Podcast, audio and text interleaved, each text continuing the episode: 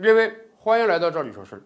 几年前呀、当这个滴滴刚上线的时候，我记得当年还有一则趣闻，说西部某个贫困县的一个镇的副镇长啊，利用上班时间开着自己的车去接滴滴的活儿。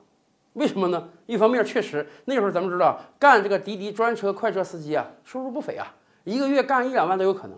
另一方面，这个副镇长也说，哎，我这个工资虽然是公务员，但是工资有点低，一个月就两三千块钱，这个不够生活，所以我就想利用这个自己的车跑跑滴滴，挣点外快。只不过呀，一方面他是公务员，你不可以兼职啊；另一方面，利用的是上班时间，所以这位副镇长当时好像也接受到了处罚，人家不去开滴滴了。OK，公务员不可以兼职。尤其是不能在上班的时间干跟本职工作没有关系的事情，我相信这在各国都是一个通律。只不过呀，这个通律最近又被一个地方打破了，什么呢？在加拿大，加拿大的警察，他的名字叫加拿大皇家骑警，跟当年咱们那个香港皇家警察有点像啊。因为毕竟加拿大现在还是英联邦的一个成员，它的实际君主还是英国女王。加拿大骑警呢，最近不太顺。它的经费被砍掉了百分之三十五，所以加拿大骑警感觉，哎呦，你看国家把我这个预算砍了，把我这经费一下子砍了三分之一之多呀，我这个工资倒是能发得出来，可是这个同仁们收入少了，怎么办？有没有可能想想什么办法捞点外快呢？哎，你别说，人家想了个办法，什么办法呢？人家说了，我们现在加拿大皇家骑警开设外卖业务。任何人啊，你都可以让我们加拿大皇家骑警给你送外卖，而且我们这个外卖送起来那很厉害啊！为什么厉害？因为我是警察呀，我在各种大马路上跑，我是不受限制的。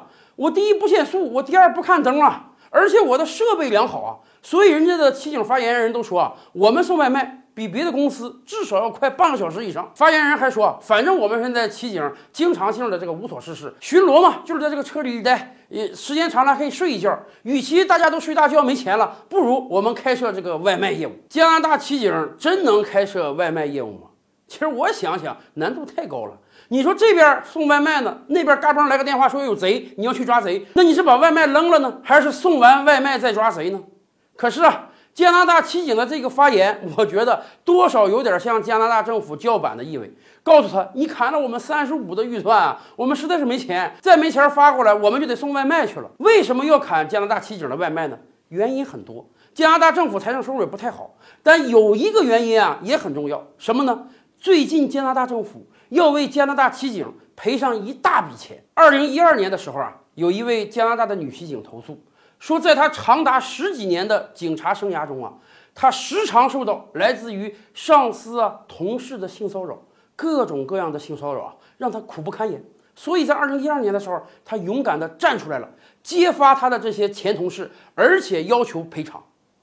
如果说只是这一个人的个例啊，其实没有什么大事儿。结果没想到啊。在几年之内，不断有新的人站出来指证他的同事也对他进行过性骚扰。一开始，这个律师估计啊，能有个两三百人，还是三五百人。结果到二零一五年一统计啊，有超过两万个加拿大的女警察说，在他们的职业生涯中遭受过上司啊、同事的各种各样的性骚扰。当然了，过去几年咱们也知道，整个西方社会这个 Me Too 运动是很火的，所以很多当年的受害者都敢于站出来了。但即便这样，这个数字也太夸张了。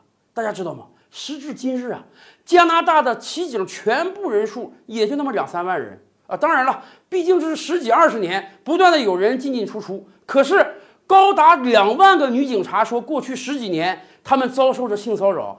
我想这个数字恐怕已经是加拿大女骑警的几分之一了吧？我甚至想，是不是没有一个加拿大女骑警没被性骚扰过？这个事儿出了怎么办？有可能审判每一个当年性骚扰他们的男同事们吗？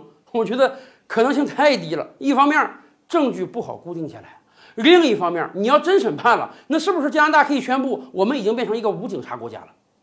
所以啊，加拿大政府只能从经济层面补偿点儿。前些日子已经定下来了啊，分六级补偿，最低一级可能就是啊性骚扰时间没那么长啊，烈度没有那么大，所以呢赔一万加元，最高一级呢要赔二十二万加元。大家可以算算啊，现在有两万个人要得到这个赔偿啊，咱就说都是最低一级吧，那也至少超过两亿加元啊。两亿加元虽然对一个国家来讲不算啥，但是对一个警察部队来讲，你总共才两三万人嘛，这个钱儿也不算少了。所以我们估计，是不是因为这个原因，加拿大政府要为他的警察部队赔偿一大笔当年性骚扰的钱？所以干脆我把你的预算减下来吧，而你的警察干脆还是送外卖去吧。